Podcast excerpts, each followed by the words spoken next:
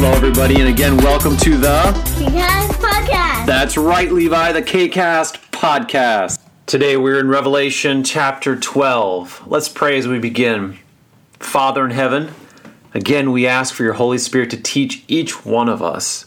We want to see you, Lord, in Jesus' name. Amen. Revelation chapter 12, beginning in verse 1. Now a great sign appeared in heaven a woman clothed with the sun, with the moon under her feet, and on her head a garland of twelve stars. Verse 2. Then, being with child, she cried out in labor and in pain to give birth. Now, it's talking about a woman. Oftentimes in Scripture, a woman represents a religious body. If a woman is clothed in white, oftentimes that represents Christ's true church. A woman who is scantily clad or clothed in, in rags could represent an apostate church. But here, this woman is representing God's true church. This woman has clothed with the sun, most likely representing the glory of God in light of the gospel with the moon under her feet. Many commentators believe that this is in reference to the systems and types and shadows of the Old Testament, which were eclipsed by the greater revelation that came through Christ. An example would be the temple system or the sacrificing of a lamb that pointed to the sacrifice of the Lamb of God on Calvary's cross. This woman also has a garland of, on her head of 12 stars. This most likely represents victory, a crown, and 12 stars, the 12 patriarchs or the 12 apostle, apostles, possibly both. This woman, or the church, is with child. And she cried out in labor and in pain to give birth. It is speaking to the soon arrival of the Messiah. Verse 3 And another sign appeared in heaven, and behold, a great fiery red dragon having seven heads and ten horns and seven diadems or crowns on his head. It is sliding over actually to verse 9 that gives us a definition of that dragon. It says this The great dragon was cast out, that serpent of old called the devil and Satan and so the great dragon, fiery dragon, is Satan. But here, the symbol represents Satan as working through pagan Rome. You see, Rome was the political ruling power of the world when Jesus was born. There's seven heads, there are ten horns. You say, what, what does all of this represent? What, is, what does it mean? The seven heads most likely represent political powers that championed the cause of the dragon through which the dragon exercised its persecuting power. Ten horns could represent a number of things. The beast in chapter 13 and chapter 17 also had ten horns.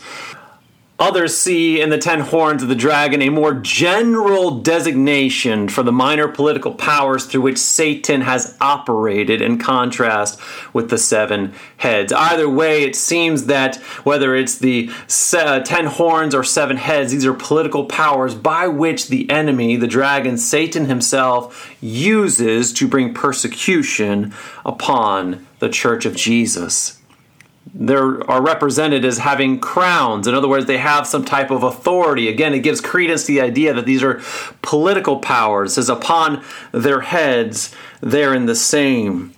Verse 4 His tail drew a third of the stars of heaven and threw them to the earth. And the dragon stood before the woman who was ready to give birth to devour her child as soon as it was born. And so, verse 4 his tail drew a third of the stars. This certainly could be in reference to what is talked about in verses 7 through 12 when Satan led a rebellion and war in heaven and took a third of the angels with him out of heaven when they were cast out. This verse also speaks to the idea that the enemy, the dragon, was ready to devour and to kill the Messiah as soon as he was to be born. Verse 5. She bore a male child. The Messiah came. Amen. Jesus was born to the earth who was to rule over all nations with a rod of iron. Her child was caught up to God and to his throne. It speaks to the idea that Jesus ascended to heaven after he resurrected from the grave. Verse 6 Then the woman, that's the church, the church of God, fled into the wilderness, into a sparsely uh, populated area where she has a place prepared by God. God prepared a place for his true church to hide out from the persecutions and, and the efforts of the dragon. Where she had a place prepared by God that they should feed uh, her 1,260 days. This is a place prepared by God for God's true church to hide out from the persecutions of the enemy, where for 1,260 days, or as we talked about in previous studies, years, God would feed, God would grow his church in spite of the persecutions and the efforts of the dragon. Again, it is believed, we believe that from 538 uh, AD to 1798, the church was under special persecution, but God prepared a place. God prepared times and places and people to take care of his church. The earth, actually, it says in verse 16 actually helped the woman, helped the church. One example of this would be the Waldenses.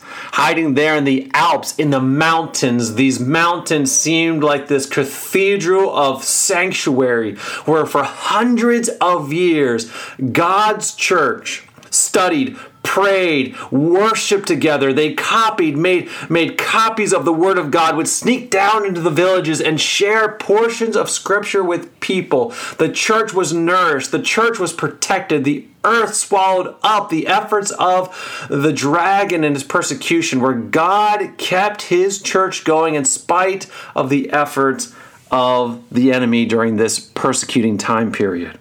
Verse 7 and it's verse 7 through 12 that kind of takes us back a little bit. We're hearing about all of the persecutions that the enemy is bringing against Christ's church, but it takes us back kind of to the beginning of this great controversy between Christ and Lucifer.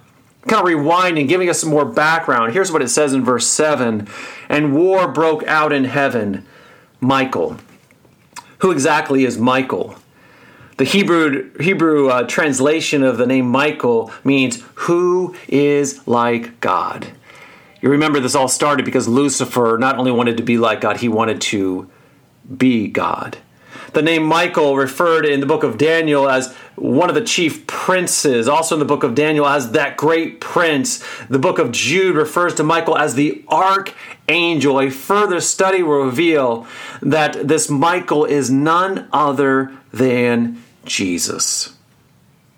Michael and his angels fought with the dragon, that's Lucifer, Satan.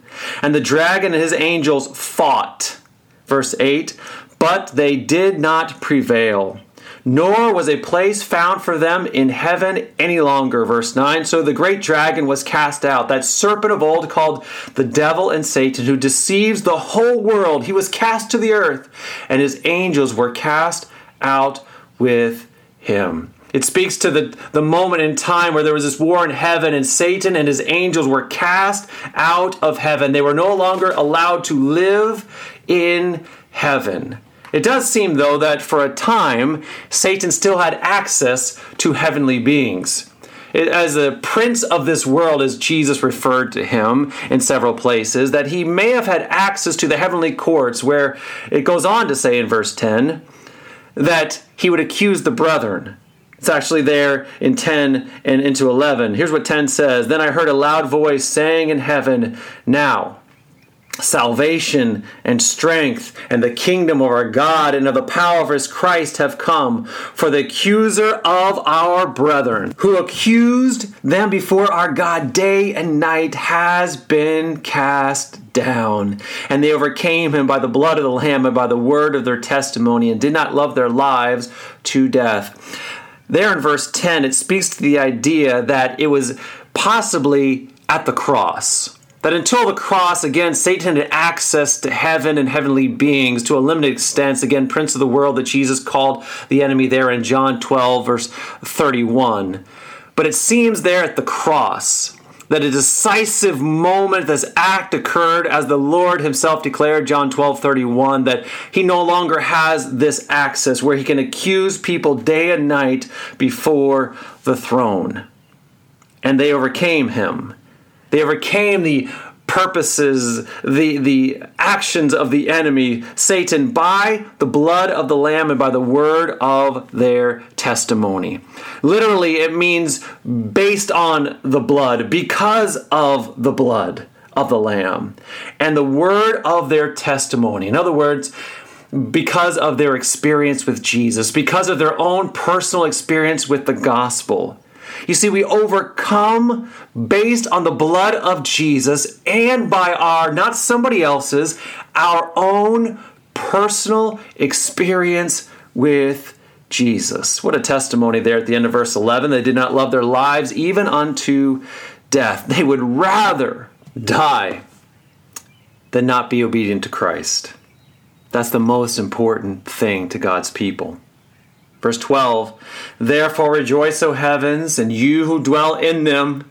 Rejoice, O heavens, because the, the enemy has been defeated. The enemy has been cast down. But notice what it says Woe to the inhabitants of the earth and the sea. Why? For the devil has come down to you, having great wrath, because he knows that he has a short time. And so those dwelling on the earth, the church, cannot yet rejoice, because persecution from the dra- dragon, from Satan, is still coming. Verse 13 Now, when the dragon saw that he had been cast to the earth, he persecuted the woman, the church of Jesus, who gave birth to the male child. Verse 14 but the woman was given two wings of a great eagle. The church was given the ability to flee with great speed, that she might fly into the wilderness to her place. It's a place prepared by God, where she is nourished, can grow for a time and times and a half a time from the presence of the serpent. This time, times, and half a time comes out to three and a half years. A time is one year, times is two years, and a half is a half a year. So it's three and a half. If you add days to that, in other words, that there's 360 days per year in the Jewish calendar, that comes up to 1260 days, or that same number as we've been talking about so often, 1260 years.